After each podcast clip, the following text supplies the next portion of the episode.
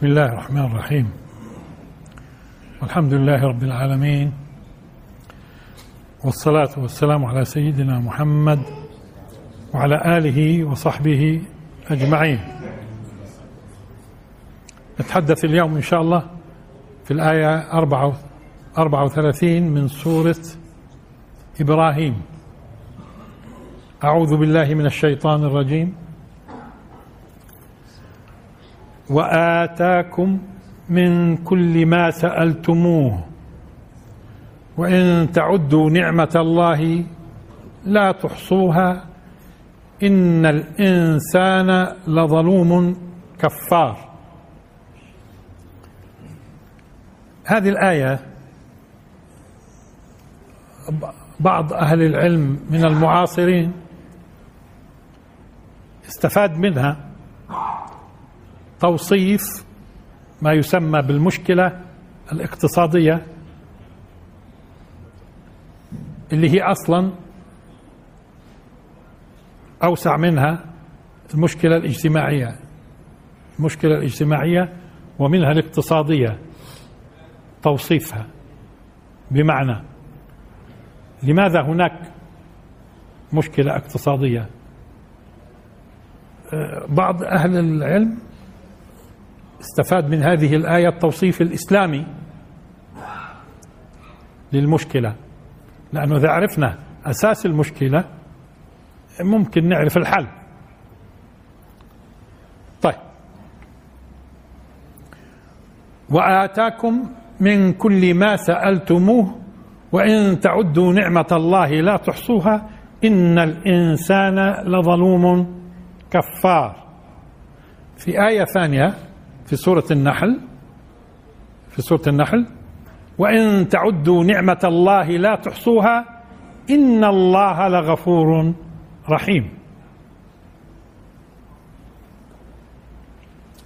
في الآية الأولى من سورة إبراهيم نعمة نعمة كتبت بالتاء المفتوحة وبالتالي نقف عليها نعمة. فهي جيد إنكم تنتبهوا دائما الوقف بدك تنظر كيف مرسومة في المصحف. هنا في المصحف نعمة مثلا بعض الكلمات ممكن تكون مرسومة رحمة ممكن تكون مرسومة رحمة بالهاء. ما هي التاء المربوطة هي في حقيقتها عند الوقف إيش؟ هاء. هاء في رسمها وهاء لما نوقف عليها. الآن في الآية 34 من سورة إبراهيم نعمة تاء مفتوحة. إذا نقف عليها إيش؟ نعمة. وأما في سورة النحل فهي وإن تعدوا ولاحظوا العبارة نفسها. وإن تعدوا نعمة الله لا تحصوها وإن تعدوا تعدوا نعمة الله لا تحصوها. في حالة الوصل ما ببينش عندك. في حالة الوصل ما ببين. وإنما عند الوقف. ففي آية النحل بالهاء وبالتالي نقف عليها. إذا وقفنا وإن تعدوا رحمة. آه وإن تعدوا عفوا. نعمة. أنا قلت رحمة؟ طيب. وإن وإن تعدوا نعمة. وإن تعدوا نعمة الله. طيب. مع لفت الانتباه لأنه آية إبراهيم 34 من سورة إبراهيم هي صحيح مكتوبة بالتاء لكن في ثلاث ثلاثة من القراء بوقفوا عليها هاء. ننتبه الآن. إيش يعني القراء؟ ما في عندنا القراءات المتواترة. كم قراءة؟ عشرة عن الرسول صلى الله عليه وسلم. عشر. خلينا إذا بدنا باللغة يعني. عشر. حسب. طيب. ففي ثلاث حتى مرسومة تاء ولكن إيش بيوقفوا عليها؟ هاء يعني مكتوبة بالتاء. طبعا هذا كله مأخوذ عن الرسول صلى الله عليه وسلم. انتبه يعني.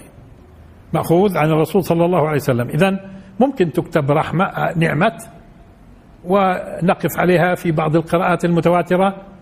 إذا نعمة. تمام. طيب. والكتابة توقيفية في الغالب والآن مش موضوعنا إنما المقصود بتوقيفية يعني عن الرسول صلى الله عليه وسلم وحيا. أما كيف هذا؟ طبعا مش كل العلماء متفقين على الكلام وإنما هو قول الجمهور. طيب. مش موضوعنا لكن إحنا في مركز نون بنحسمها إنها توقيفي طيب. آه وآتاكم من كل ما سألتموه وإن تعدوا نعمة الله لا تحصوها إن الإنسان لظلوم كفار. طيب. أول شيء وآتاكم من كل ما سألتموه. في هناك سؤال سؤال الشيء الشيء وسؤال عن الشيء. في سؤال الشيء يعني طلب. أنت تسأل الشيء يعني تطلبه. تسأل الشيء تطلبه. تسأل عن الشيء معناته بتستفهم. فننتبه. إذا طالما هنا وآتاكم إذا الكلام عن السؤال السؤال إيش؟ سؤال الشيء مش السؤال عن الشيء. فهون مش موضوع استفهام. هون مش موضوع استفهام. وآتاكم من كل ما سألتموه. طيب إذا عرفنا السؤال الآن. في سؤال إذا بكرر. في بعض الناس بيلوموني على التكرار مرات. إيه إذا سؤال الشيء تطلبه يعني. في سؤال عن الشيء تستفهم. هون ملناش علاقة بالاستفهام. طيب إذا هون الطلب. وآتاكم وسبق فرقنا بين الإعطاء والإيتاء ولكن هالقيت مش موضوعنا نخوض لأنه إحنا أصلا فصلنا في فرق بين أعطى وآتى ولكن فقط نلفت الانتباه أنه في الإيتاء فيه تمليك. وليس بالضرورة أن يكون في الإعطاء تمليك. هذه ننتبه لها. إذا مين فيها تمليك أكثر؟ الإيتاء. ونميز بين أتى وآتى. أتى اللي هي بمعنى جاء طبعا مش بمعنى جاء بمعنى الكلمة. لأنه سبق قلنا إنه المجيء هو الإتيان من قرب. وفي ناس بيقولوا الإتيان بسهولة. طيب. وإذا هذا أتى. بخلط الناس أحيانا بالقراءة بين أتى وآتى. في معنى إعطاء أي إعطاء أي مستوى منه. طيب. وآتاكم من كل وفي أهل التفسير الحقيقة لما بيفسروا هنا بعضهم بيجيب قراءة من كل. أو مش بعضهم حتى ممكن أكثر أهل التفسير وهو يفسر كان جاب قراءة من كل. وآتاكم من كل ما سألتموه. يعني تصبح الماء نافية. وطبعا إحنا مش رح نجري مجراهم في هذا الباب لسبب واحد إنه هذه قراءة شاذة اللي بتزيد عن العش عن القراءات اللي قلناها في عندنا عشر قراءات. هذه المتواترة. في اللي عند ال 14 في كمان أربعة شاذة. شو يعني شاذة؟ لم تكتمل فيها شروط القراءة. القراءة القرآنية لها شروط حتى نعترف فيها. نعترف فيها. مثلا على وجه السرعة أن توافق اللغة العربية بوجه من الوجوه. اثنين أن توافق رسم المصحف العثماني بوجه من الوجوه. بدناش نشرح الآن. وأن تكون متواترة. وهون الحديث في قضية متواترة أو مشهورة مش موضوعنا الآن. فإذا انخرم شرط أو أكثر تصبح قراءة شاذة. بالتالي لا نعتبرها قرآن ولا يجوز قراءتها. ولكن ممكن نستخدمها أحيانا في التفسير وهون بتلزمناش. انه إنه نتكلم في موضوع من اللي هي رواية أو هاي رواية الأعمش الأعمش ابن مهران اللي قرأها آآ آه، آآ آه، آآ آه، اللي هو من كل ما سألتموه. الآن ليش طب لفت الانتباه لها لأنه لاحظت أنه كتب التفسير كأنها بتفسر وخصوصا أنه بفهمش الناس لما بيقرأوا بيقرأوا في كتب التفسير بقول وقرئت. إيش يعني وقرئت؟ بدنا نفهم. يعني قرئت يعني متواترة؟ لا. طب إذا إذا نقول قرئت شاذة حتى حتى القارئ حتى القارئ يعلم انها هي ليست قرآن. فلذلك نبهت على الموضوع لأنه أكثر أهل التفسير ما بيقولوا إنه شاذة. بيقولوا وقرئت وبيحملوا المعنى الثاني على القراءة هاي الشاذة اللي هي لم تتوافر فيها شروط القراءة. طيب. وآتاكم من من كل ما سألتموه. هون خلينا نأخذ بدناش نروح لوجوه المحتملة.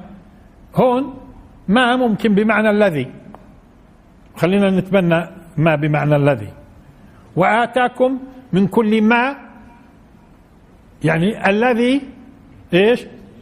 سألتموه هون قلنا إنه السؤال سؤال الشيء يعني الطلب. يعني طلبه. شو يعني طلبه؟ آتاكم من كل مطالبكم. ومن طب ما هي من ممكن تكون بعض من كل. دققوا بعض من كل. يعني أكل من الطعام مش أكل الطعام. أكل من يعني أخذ جزء من الطعام بعض من كل. لكن هون في بعض على فكرة من كل. شو هو الكل؟ مطالبكم. آتاكم من من كل. كل إيش؟ ما سألتموه. كل مطالبكم. طب شو يعني مطالبنا؟ إذا الله سبحانه وتعالى من نعمته على البشر إنه آتى البشر من كل المطالب اللي ممكن يطلبوها. والإنسان إذا بتلاحظوا الإنسان الآن في مسيرته في الخلافة في الأرض هو دائما له مطالب له مطالب يطلبها. طيب هذه المطالب ديروا بالكم بيبحث بيبحث عنها مشان يوصل مشان يوصل. وهذا أساس الحركة اللي بتشوفه البشر كلها والارتقاء في العلوم وغيرها وفي الحضارات والمدنيات. كلها فكرة هو سعي الإنسان وسؤاله في مطالبه لتحقيقها لتحقيق مطالبه الإنسان. هذا يعني سر من أسرار حركة البشر والنهوض في العلوم والنهوض في المدنيات والحضارات. إنه الإنسان إيش؟ دائما يبحث ويسأل عن الحلول لتحقيق مطالبه. فشو بقول لنا سبحانه وتعالى للبشر؟ الله سبحانه وتعالى كل مطالبكم اللي ممكن تطلبوها لأنه إحنا على فكرة ممكن في أمور ما نوصل عقلنا إلى المستوى أن نطلبها. يعني تعال مثلا لابن ابن سبع سنين أو بلاش تعال لابن سنتين أول شيء وشوف شو مطالبه. مطالبه على قده. تعال لما صار عمره عشرة. شو مطالبه؟ تعال لما تخرج توجيهي شو مطالبه؟ طب شو مطالب العلماء؟ إذا ما بيقدر ابن سنتين يتصور إطلاقا أمور هي مطالب للإنسان لتحقيق مصالحه. تمام؟ بيقدرش ابن سنتين وثلاث وعشرة إلى يفهم تماما عن الفيلسوف. وشو ممكن تكون المطالب؟ مش هيك؟ وما نسأل عنه لتحقيق مصالحنا. تمام؟ فإذا هذه مستويات.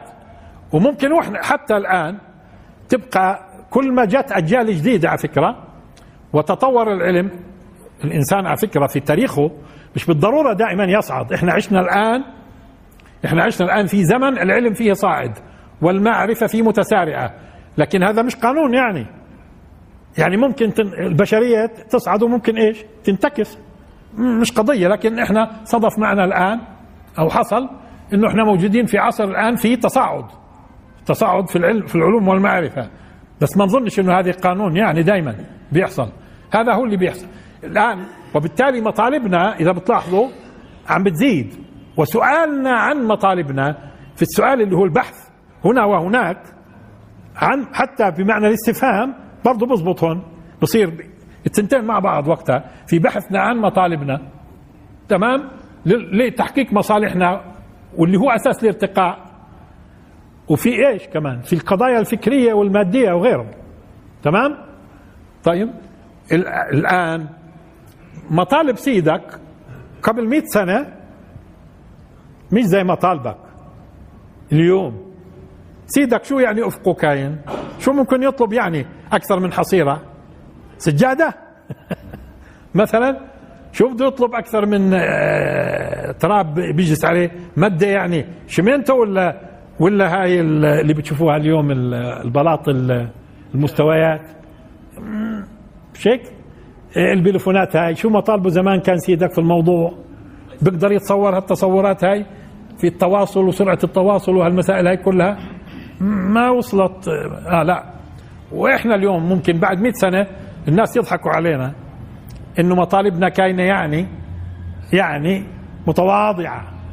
بعد مئة سنة يمكن بعض الناس بقول لي بتقول مئة سنة؟ طب ما هي إحنا في آخر الزمن. يا أخوي وش عرفك أنا في آخر الزمن أنت؟ شو عرفك؟ كل أهل زمن بيقولوا إحنا في آخر الزمن. كل أهل لا يا أخوي ما لم تجد الإنسان الانسان فعلا قد استنفد أغراضه في الخلافة وسيطر. واقولكم وحتى سبح في السماوات السبع ما تتوقعوش إنه يزول. هذا موضوع بعدين. أما مستعجلين الناس. طب وليش مستعجلين؟ ما هو بمجرد ما مات الإنسان قامت قيامته وخلصنا. أما أنت بدك تجر الناس معك ليش؟ طيب. الآن. اذا آتاكم من. ضربنا مثال تالي. طيب إحنا مثلا من مطالبنا الدفء. إنه نحصل الدفء لما بيحصل برد. بتجدوا الدفء موجود في الغذاء. تجده موجود في اللباس. تجده موجود في حرق الفحم وحرق البترول. وفي الذرة. إيه؟ أثريته يعني في غرض واحد ومطلب واحد من مطالبنا اللي هو تحصيل الدفء. لما بنبرد مش هيك بنجد إجابته متنوعة. ما هو إذا أكلت أنت وبتحرق ممكن. لبست الفرو ممكن. إيه، زي ما قلنا الموقد تمام. واليوم صار في وكهرباء هي كمان. ما كانوش يتصوروا الكهرباء يعني. وبتدفي. تفاصيل. كيف بنحصل على الدفء؟ إذا مطالبنا أعطانا الله من كل المطالب لاحظوا المطالب المحتملة للإنسان في خلافته أعطاكم في كل مطلب من المطالب شيء يحققه. ممكن الأشياء التي تحقق على فكرة تكون مية المطلب الواحد. ممكن معطينا منها خمسة عشرة عشرين. من هون إلى لنوصل لآخر الخلافة نكون استفدنا في الدفء كمان غير اللي ذكرناهن وفي بعضكم بقول ما تنسيت كمان. وغير اللي ناسينه في تحقيق الدفء. مش هيك؟ ها؟ إلى آخره. فبالتالي هون يبدو ضرورة من؟ لأنه هو بدوش يعطينا كل. ما يحقق المطالب كلها. ما لا في الدنيا يعني. وبالتالي جميل إنه تكون هي فعلا من اللي هي هاي بعض من كل. بعض ولاحظوا كلمة قولي من كل. تمام؟ وآتاكم من كل ما سألتموه. وإن تعدوا العد. نرجع للعد. لأنه لاحظوا وأن تعدوا نعمة الله لا تحصوها. في عندنا عد وفي إحصاء. فبدنا نحدد إيش يعني إحصاء؟ طالما أنه العد أولا. العد أولا ثم الإحصاء ثانيا. تمام؟ وأن تعدوا نعمة الله؟ مش معقول. لا تحصوها يعني الإحصاء بمعنى العد. لأنه بصير المعنى إيش؟ وأن تعدوا نعمة الله لا تعدوها. والله ممكن على فكرة إنه بتقدروش تعدوا يعني. من كثرها يعني. طيب. ها أه؟ يعني بتوصلوش للعدد. للعدد لأنه في عد وفي عدد في عد وإنسوا طبعا في الرياضيات ممكن ما بيعرفوش عربي يكونوا. في عد وفي عدد. العد هذا المصدر اسم عد. العدد يعني المعدود. بعدين بنيجي إن شاء الله. المعدود. وإن تعدوا نعمة الله لا تحصوها. خلينا الآن في, في نعمة. نعمة. نعمة. نعمة. مثلا النعمة. فيها طيب عيش. فيها حسن حال. لاحظوا. حسن حال. فيها صلاح حال. فيها صلاح بال. كل هذا إيش؟ نعمة. أي شيء بيوصلك إيجابي نعمة. أي شيء بيوصلك إيجابي نعمة. طيب عيش.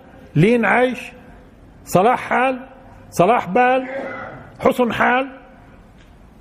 تمام؟ كله هذا إيش؟ نعمة. طب وليش اللين؟ لاحظوا شو الإشي الناعم؟ هي دير بالكم العلاقات الآن. بدنا نشوف شو فيه له علاقة بالنعمة. الناعم شو هو الناعم؟ تعرفوا فالناعم على فكرة نعمة. لا يكون الخشن يعني. ها؟ نعمة. تمام؟ طب والأنعام؟ ما هي الأنعام أصلا؟ لأنها هي قديما وحديثا وإلى يوم القيامة. ستبقى الأنعام ما يستفيد منها البشر في صلاح عيشهم وطيبه آه، آه، دون كل المخلوقات. الأنعام مخلوقة للإنسان. فكروا شو ممكن نأخذ من الأنعام؟ مش فقط الحليب والزبدة والجبنة. لا وشو ممكن تاخذ منها ملابس وشو ممكن تاخذ وشو ممكن الأنعام هاي اللي بتعرفوها سواء كانت بالدرجة الأولى الإبل بالدرجة الأولى ها الأنعام الإبل ثم البقر والغنم الماعز يعني وال والضأن هذه هي الأنعام تمام؟ وهذه اللي استأنسها الله جعلها الله مستأنسة للإنسان وفوائدها لا تعد ولا تحصى قديما ولا حد و... و... و... واليوم ما تشوفوا دول زي الدنمارك وغيرها آه، يعني المداخيل الهائلة من وين جاي؟ مثلا من ضمن الأنعام. قال وإحنا يعني بطلنا زراعة وبطلنا لأنه إحنا صرنا أهل صناعة يبدو ها طيب. فهون إيه الأنعام اذا هي برضه ليش أنعام؟ من الباب نفسه. واللي هي أصلا إيه، أحيانا وردت النعم النعم وجمعها على فكرة أنعام. النعم جمعها أنعام. طب النعمة شو جمعها؟ نعمة. جمع نعم. جمع نعم. طيب. وإذا واحد قال لكم طب ما هو تجمع أيضا أنعم. تجمع ولا تجمع؟ أنعم الله. فكفرت بأنعم الله. إذا أنعم. إذا نعم شو شو شو تجمع؟ آه، أنعام. آه، عفوا. أنعام. شو جمع إيش؟ نعم. نعم بالفتح ال... طيب والنعمة شو جمعها؟ قلنا؟ نعم أو أنعم. لكن جيد نعرف إنه نعم بسموه جمع كثرة. وأنعم جمع قلة ممكن بعضهم قال حتى أقل من عشرة. طب فكفرت بأنعم الله. ليش جمع قلة هلقيت مش موضوعنا الآية هاي؟ فكفرت بأنعم الله. ليش هون جاب أنعم؟ يعني جمع القلة. إذا هو جمع بس مرات الجمع بيكون جمع كثرة أو جمع قلة. تمام؟ طيب. آه وحتى على فكرة لما تقول بئسة وشو مقابلها؟ نعم. نعم العبد إنه أواب. نعم. برضو له علاقة على فكرة. شو قابلها؟ بئس. نعم للمدح. وبئس لإيش؟ وبئس للذم. نعم. آه، نعم مدح وبئس. حتى حتى لاحظوا من نفس المادة نعم للمدح وبئس للذم. وبالنسبة لأهل اللغة على السريع العلماء اختلفوا أهل البصرة وأهل الكوفة هي نعم وبئس. هاي أسماء اسم ولا فعل؟ ويبدو الأرجح إنها فعل ماضي. نعم وبئس. طب كيف بنعرف؟ مرات بيعرفوا عن طريق العلامات. مثلا للفعل علامات من ضمنها أنه يقبل تاء التأنيث. فنقول نعمت وبئست فطالما قبل قبل تاء التأنيث إذا هو فعل ماضي. لأنه فعل الماضي بيقبل بس أنا حبيت أزرق هذه المعلومة شوية لأنه في أحيانا يلتبس علينا أنه هذا فعل فعل ولا اسم. شو كانوا يميز كيف بيميزوا هم بيشوفوا إنه بتقبل لأنه الفعل له علامات والاسم له علامات. مثلا الاسم يقبل حرف الجر أو يسبق حرف جر الاسم. بس الفعل ما بيسبقوش حرف جر. تمام؟ فإذا طيب مثلا من علامات الفعل أنه يقبل تاء التانيث مثلا. هون. شو بصير معنى نعم العبد آه مدح. عم بيمدحه آه. الآن اذا هي مدح ذم نعم. وبئس. طيب هذا على وجه السرعة. اذا النعمة والنعيم النعيم والنعمة. وردت في القرآن نعمة طالما إنه قلنا نعمة. وردت نعمة. النعمة يعني التنعم. النعمة تنعم. التنعم في فرق بين النعمة اللي هو ما يصل ما يصلك من حسن حال أو حسن أو صلاح بال صلاح حال طيب عيش كذا إيجابيات هاي نعمة. طب والنعمة؟ التنعم. واللي واللي في حالة تنعم وفي حالة نعيم معناته تنعم إيش؟ كثير. وإيش كمان؟ ونعيم على وزن رحيم فعيل. وسبق قلنا إنه هذا على وزن فعيل تدل على ثبات الصفة. فرحيم غير عن رحمن. رحمن فيها امتلاء. زي عطشان غضبان كذا امتلاء. رحمن يمتلئ رحمة. في حين رحيم ثبات الصفة. يعني ثبات الصفة. وبالتالي الشيء نفسه نعيم. فيها ثبات. وفيها كثرة. فيها تنعم. إذا التنعم حالة. والنعيم حالة. شوفها التنعم حالة. والنعيم حالة. والنعمة ما يصل. تمام؟ ما يصل. وإن تعدوا نعمة الله لا تحصوها. طيب نشوف الآن معناته الإحصاء. بعدين العد. زمان كانوا لما بدهم يضبطوا عدد شيء يستخدموا الحصى الحصى الصغيرة. مثلا كل ما عدوا مية يحطوا حصوة. كل ما عدوا عشرة يحطوا حصوة. تمام؟ هاي عشرة وهي كمان عشرة وهي كمان عشرة. في الأخير بيعدوا الحصوات أو هاي مية. في الأخير بيعدوا الحصوات. عندي مثلا عشر حصوات هاي ألف. إذا كانت كل عشرة عندي عشر حصوات هاي مية. إذا هي أصلا الإحصاء مأخوذ من إيش؟ من الحصى. شو هو الحصى؟ الحجارة الصغيرة هاي. الحصى. هذا في أصل تعبير إحصاء. فهم في الإحصاء كانوا يستخدموا الحصى لضبط العدد. كانوا يستخدموا الحصى لضبط العدد وهم يعدوا يعدوا. فالعدد العدد هو في هو على فكرة يعني العدد آه، والعد العد. إذا بتلاحظوا لو بدنا نفكر في العد شو هو لاحظوا أنت بتيجي بتقول واحد بعدين بتقول اثنين. شو معنات اثنين؟ انت ضميت الثاني مع إنه هذا الثاني واحد. ضميت الثاني للأول. بعدين قلت ثلاث طب ما هو واحد هذا شو ثلاث؟ لا ضميته للي قبله. قلت أربعة طب ما هو واحد هذا. لكن ضميته فهو العد فيه ضم على فكرة بتضم لبعضه هيك. تمام؟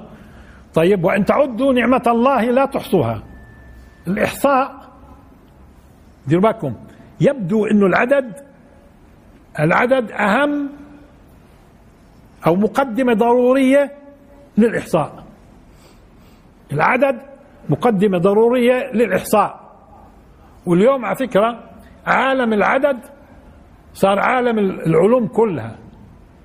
اليوم عالم العدد عالم العلوم كلها. والرياضيات والرياضيات صارت أساس لكل هذه العلوم اللي هي ابتداء في عالم الأعداد. وقوانينها. تمام؟ مهمة. والأمم اليوم اللي تتخلف على فكرة في الرياضيات مشكلة. ولذلك الملحوظ إنه إنه فعلا يعني في صار ضعف. في وهذا لازم الناس يتنبهوا له في موضوع الرياضيات وعدم إقبال كثير من الناس على أو نفورهم من الرياضيات لأسباب لابد من البحث عن أسبابها. والأمم اللي بتتراجع في الرياضيات على فكرة صعب إنها تكون ملمه بالعلوم وترتقي. حتى بلد زي أمريكا على أمريكا بدأت تلاحظ إنه عندها الرياضيات بتضعف وبدوا يدقوا ناقوس الخطر. مشان ترضى يا شيخ باسم إنه الرياضيات مهمة. فها طيب دير بالكم أساس أساس العلوم وعلم الحقائق. العدد علم الحقائق. علم الحقائق. وما كان من حقائق قبل الميلاد إلى يومنا هذا إذا ثبت بالمنطق بالبدهيات العقلية انتهى. ولا إيش يعني رياضيات معاصرة وغيره؟ هي زوايا بننظر لها جديدة. للموضوع من هون من هون من هون من هون من هون من هون. ولا زي ما سبق قلنا ما قالوا فيثاغورس لليوم صحيح. تمام؟ لكن في الفيزياء لا في الكيمياء لا في الطب لا. إيه، بتغير كل سنة ممكن كل عشر سنين. بتلاقي انتسفت معارف في الفيزياء أو في الفلك أو في في الطب أو في كذا في رياضيات علم الحقائق. إن تعدوا لأنه العدد هو مقدمة. بس طالما لاحظوا وإن تعدوا نعمة الله لا تحصوها حتى لو ما أحصناهاش حتى لو ما أحصناهاش هي تبقى في عالم المحدود. كل ما خلقه الله محدود.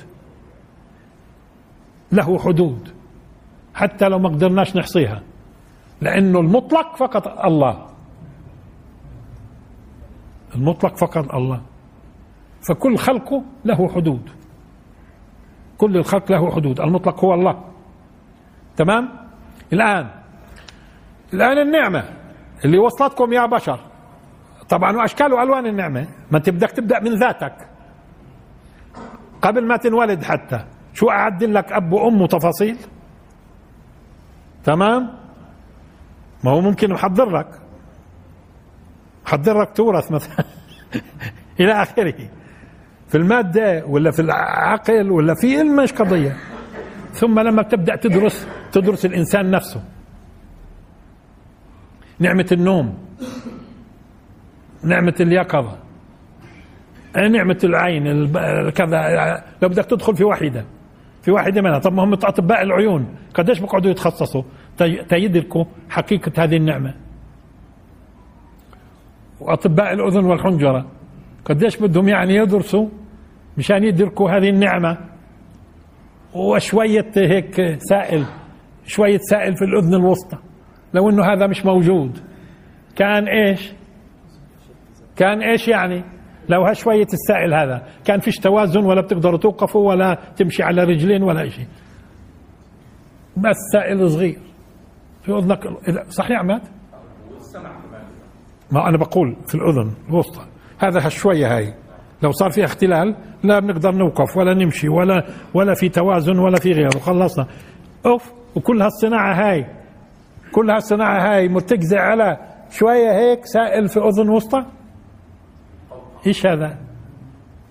هي القوقعة الأذن الوسطى؟ يعني مش مش أذن وسطى؟ جوا كمان. يعني أنا غلطان في الوسطى. على كل بحيلها لأهل الاختصاص. معلوماتي قديمة. آه ما يأخذوش عني في العلم هذا. بالذات. آه. برضه اختلف العلماء. طيب. آه. الآن فلا بدكم تعدوا. شو تعدوا يا أخوي؟ وبعدين بننزل لعالم عادي شو حولك؟ الأرض وبعدها عن الشمس والغلاف الجوي وأكم طبقة وشو مهمة كل آه، الغلاف الجوي والأرض وتوازن الأرض ودورتها وحركتها والتفاصيل. آه، طيب وخلصنا. وبعدين نيجي للتربة ونيجي للنبات وشو أعداد الحيوانات وتفاصيل. ولو فقد حيوان واحد شو بيأثر في باقي الحيوانات والتوازن في الطبيعة؟ هو الأكسجين ومش أكسجين والنبات في الليل شو بيطلع وفي النهار شو باخذ والإنسان إيش إيش هذا؟ بدك تعد شو تعد؟ آه أنا بقول لكم تقدروش تعدوا ليش؟ لأنه أصلا العلم اليوم وملايين العلماء وما يكتب من مليارات الصفحات هذا بعض بعض وصف بعض وصف لنعمة الله. شو هي العلوم؟ شو هي العلوم؟ كم قال لك فيزياء كيمياء كذا كذا كذا كذا. آه طيب شو هو هذا؟ مليارات الصفحات ملايين العلماء.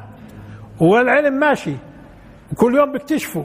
قالوا يا سبحان الله شوف هاي ما شوف هاي كذا. كنا نظن إنه هذه زائدة. في بعض الملاحدة كن قال لك في في الجسم شيء زائد. شيء زائد. أنتم بتعرفوا قولوا بنعرفش ما هاي العلماء قالوا لكم شو هو؟ ما فيش زائد أصلا. بقى بقوا يقولوا لنا عن الزائدة هاي قبل وإحنا صغار إنه هاي زائدة. اليوم شو زائدة؟ فيش شيء زائد. في شيء. أما قولوا بنعرفش. بعدين بتعرف النعمة. اللي بظنها أنت زائد. تمام؟ فهون المهم. آه بعض الملاحظة كنت مسكوا. هي شيء شيء زائد. الصناعة مش دقيقة. يا عيني. طب الصناعة ولا مش دقيقة؟ طب شو رأيك بهالصناعة؟ حتى فيش هيك؟ آه في وراها ولا ما فيش؟ آه قال لما بيجهل هو بيجهل فائدة. بنسى بنسى الفوائد اللي لا تعد ولا تحصى. وبيفترض إنه ما فيش فائدة مش مفترض إنه هو جاهل. واليوم صاروا يجاوبوا العلماء يقولوا له يا إلى فائدة. عرفنا هنا عرفنا أخيرا. آه. وكأنه الإنسان أغلق يعني كأنه الإنسان أغلق الدفاتر ووصل للمعرفة كاملة. طب أنت شايف مو إبداع في كل مكان. اتهم نفسك مش اتهم المبدع. ما أنت شايف المبدع إيش؟ أنت شايف المبدع إيش؟ وبتعرف حالك شو كنت وأنت عمرك سنتين. قديش أفرقت معك يعني؟ وأنت سنتين بكون يضحكوا عليك الناس بشوكولاتة ويأخذوا منك البسكليت. آه المهم؟ ويعني كبرت قديش؟ عشرين سنة يا أخوي كبرت. يعني أفرقت قديش؟ صرت بدك تحكم وأنت شايف ترى من حولك الإبداع لأنك ما عرفتش القضية الفلانية عرفتهن كلهن ذولاك وعرفت إنه كله تمام بس مش عارف شو هاي. طب ما هو لو اللي صانع هو صانع من أوروبا تيجي بتتهم نفسك وبتقول ما هم الغربيين هذول أكيد لهم اهداف. هذه إحنا مش فاهمينها. شوفوا الكتالوج. إلى اخره. ما انسى. بس هو لأنه الله بكلفهم عشان هيك بهربوا الملاحدة. لأنه في تكاليف. ينبني على الايمان. سلوك والتزام. هذا كل الموضوع. هو لو ما فيش لو ما فيش سلوك والتزام ما حدا كل الناس مؤمنة. ما ينبينا. آه. طيب. وإن تعدوا نعمة الله لا تحصوا. آه قول يا شيخ باسم على السريع. نعمة. آه وإن تعدوا نعم الله. بتكلم عن المعدود. اللي هي نعم. إذا إذا هي جنس. جنس النعمة هي نعمة تمام مثلا أجي أقول أنا الفترة من صفر لواحد لا تستطيع أن تعيشها عنك يعني غير معدودة. نعمة. آه لذلك قال نعمة. هي نعمة من لحظة إلى إلى إلى أحسنت. ما هو أستاذ رياضيات هو. نعم. آه إذا لا يقول نعم. هو بده يتكلم عن جنس النعمة. نعم. كمان ثانية لا نتكلم عن أكثر ولذلك إبراهيم عليه السلام إبراهيم عليه السلام. لما قال ما قال شاكرا لنعمته. ما قال شاكرا لنعمته شاكرا لأنعمه لأنعمه وهي جمع قلة. وهي جمع كلها يستطيع الإنسان أن يشكر إبراهيم عليه السلام آه. يعني يستطيع الإنسان أن يشكر بعض النعم ولكنه لا يستطيع أن يشكر كل النعم. ولذلك في الآية الثانية في سورة النحل رحمة بنا إيش قال؟ وإن تعدوا نعمة الله لا تحصوها إن الله لغفور رحيم. ما كلفناش. ما كلفناش ما لا نطيق. لأنه إذا بدك تعرفها كلها بدك بدك تشكرها. ثالثة كمان ما أنا خايف ما لا نهاية في الرياضيات فيه. هات لنشوف.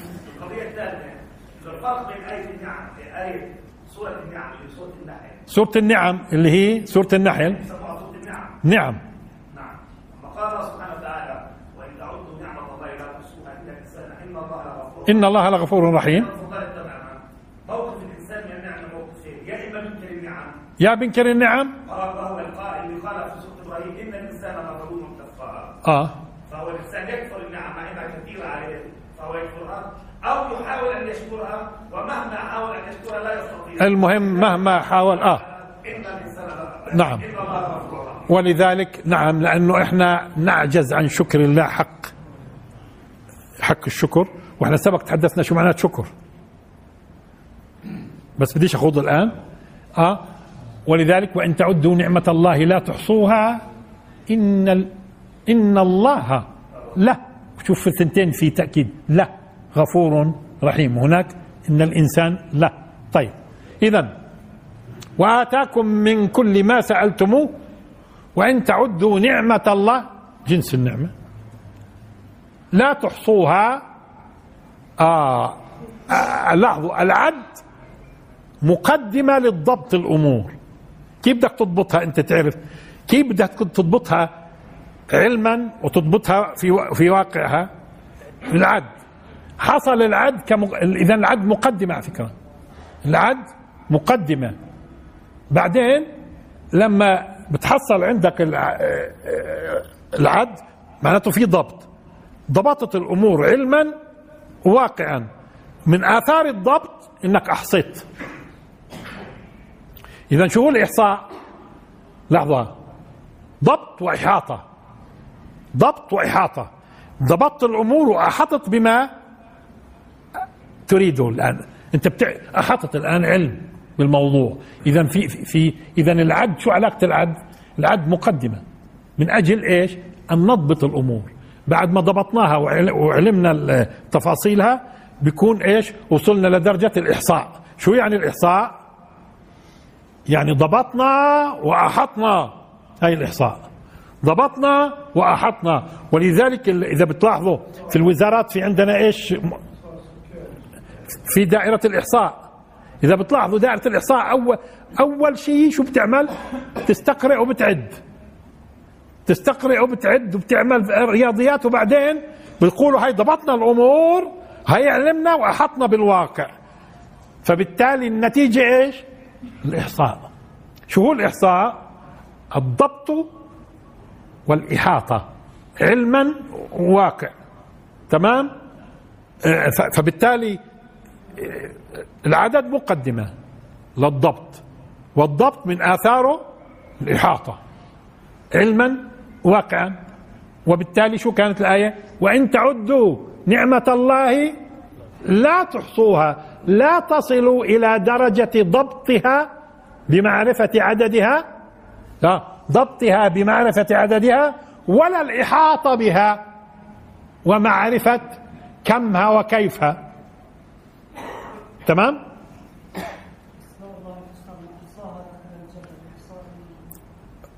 من أحصاها دخل الجنة بدناش تدخل فيها؟ لأنه كيف بيحصيها؟ هو اولا بيعلمها بيعلم عددها بيعلم معانيها بيعلم معانيها. تمام؟ صار محيط بها.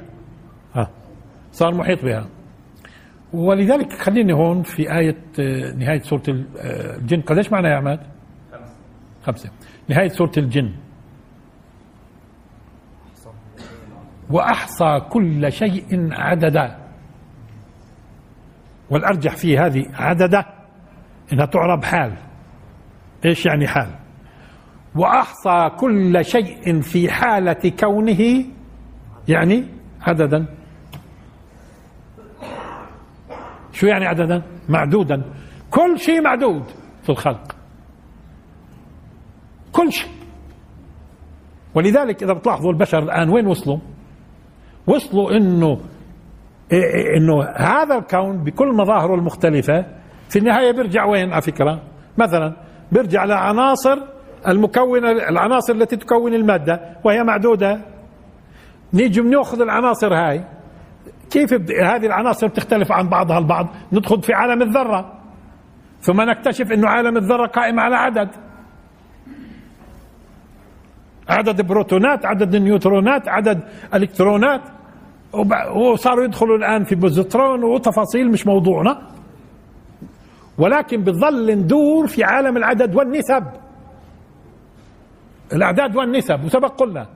أنا لما باكل تفاح كيف بدي أميزه عن الموز؟ نسبة بوتاسيوم. عدد. ولذلك شوفوا الآية إذا بدها إنهم يوقفوا المسلمين عندها. وأحصى كل شيء لأن إحنا قلنا العدد مقدمة للضبط. والضبط من آثاره العلم والإحاطة. لما ضبطنا الأمور صرنا عارفين ومحيطين. وهي سيطرنا كمان. وهي سيطرنا. تمام؟ إذا المقدمة العدد. لأنه قلنا عالم الحقائق عالم الحقائق وعالم الرياضيات بس. كل ما سواه انسى. إلا هذا العلم العقلي الذي يقوم على أساس البديهيات العقلية. لذلك أقوى مما كانوا يزعموا الماديين أنه التجربة لا في أقوى من التجربة البديهيات العقلية. تمام؟ اللي هي الرياضيات. واليوم القائمة على بديهيات عقلية. طيب إذا وإن تعدوا نعمة الله إذا لن تصلوا حتى إذا عديتوا. لن تصلوا إلى أن تضبطوها عددا ولا أن تحصوها عددا وكيفا وكما وما ما تقدروا. طيب ما دام هيك المطالب كل المطالب يا بشر وأنتم تتطوروا. شو بكون عندكم تساؤل لأخذ لاكتشاف من أجل مطالبكم؟ كل المطالب إلها إجابات. كل المطالب إلها إجابات. طب ولا شو القصة؟ الآن جينا لقضية اللي ما استفادوه من المشكلة الاقتصادية. شو القصة؟ القصة إن الإنسان لظلوم كفار لأنه بيجي ناس بيقولوا طيب مطالبنا كبشر موجودة الله مجهز لنا إياها بس إحنا نرتقي وترتقي مطالبنا. بنجد أسئلتنا إجاباتها موجودة. ولا شو معنات؟ آتاكم من كل ما سألتموه. موجود. يعني إحنا لما نبحث نكشف هايو okay الله مأتينا. هينا سألنا وبحثنا هيو موجود. هيو وأنتم بتلاحظوا الآن التطور العلمي وكله. كل تساؤلات البشر لما بصيروا قادرين على التساؤل بيبحثوا بوصلوا بو إيه بقول لك هذا كله موجود. كله موجود. طيب ما هو قبل ما يكتشفوا البترول كان مخبي لهم إياه تحت الأرض. قبل ما يكتشفوا بس زمان ما كانتش واصلة قدراتهم يتساءلوا تاي يوصلوا لدرجة البترول. و... تمام؟ لما وصلوا لدرجة إنهم يكتشفوا الآلة البخارية وبعدين و... واللي بعدها واللي بعدها بيجي دور البترول. تمام؟ مثلا تساؤلاتك أنت. إن الإنسان لظلوم كفار. اذا كيف بتنشأ المشكلة الاجتماعية ومنها الاقتصادية؟ كيف بتنشأ في المجتمعات البشرية؟ تنشأ يبدو لاحظوا. ظلوم كفار. على فكرة كفار كفار أبلغ من آه لا طبعا أبلغ من كافر مفهومة. أبلغ من كفور. ليش أنا بدي جيت هون؟ لأنه الراغب صاحب المفردات هذا يعني وفاة القرن الخامس الهجري الراغب هذا من علماء اللغة الممتازين وكتابه المفردات من أفضل كتب في في اللغة. آه بيقول إنه كفار أبلغ من كفور. أجا السمين الحلبي وهو هذا من علماء الكبار له كتاب على فكرة عمدة عمدة الحفاظ من أربع مجلدات تقريبا موجود في السوق. عمدة الحفاظ يعني كل الألفاظ اللي وردت في القرآن الكريم تفسيرها. موجود في عمدة الحفاظ. تمام؟ السمين الحلبي وفاة 756 هجري. يعني برجع للقرن الثامن إذا. هذاك للقرن إيش؟ الخامس. السمين الحلبي اعترض على الراغب. هو بيرى السمين الحلبي إنه كفور وكفار. هذول سنتين للمبالغة بس ما بنقدرش نوازن بينهن. بس الصحيح لا. الصحيح قول الراغب. الصحيح مع إنه سمين مش قليل سمين الحلبي. مش قليل على فكرة. وله الدر المصون على فكرة. الدر المصون من الكتب الممتازة. آه؟ هذول كتابين. عمدة الحفاظ والدر المصون وهو من علماء الكبار. لكن واضح انه الله سبحانه وتعالى لما استخدم مثلا بظلام ليس بظلام. وما ربك بظلام. ظلام أكثر أبلغ من ظلوم. فليش قال ظلام؟ ما هي كفار وكفور. وظلام وظلوم. ليش اختار الخالق هون في أبلغ شيء ظلام؟ هذا بدل على إنه هي أبلغ فعلا من ظلوم. وكفار أبلغ من كفور. هذا هو على وجه السرعة. الآن بديش أوقف فيها لإعطاء إثباتات في المسألة. طيب إيش القضية اذا الإنسان على فكرة ظلم الناس بعضهم لبعض. واللي اليوم بالكم. واللي اليوم بالكم اللي بيمتلكوا مليارات وفي ناس مش لاقيين يأكلوا. آه لاحظوا ناس بيمتلكوا مليارات مليارات وناس بيموتوا جوع. واللي بيمتلكوا مليارات شو نسبتهم في الأرض؟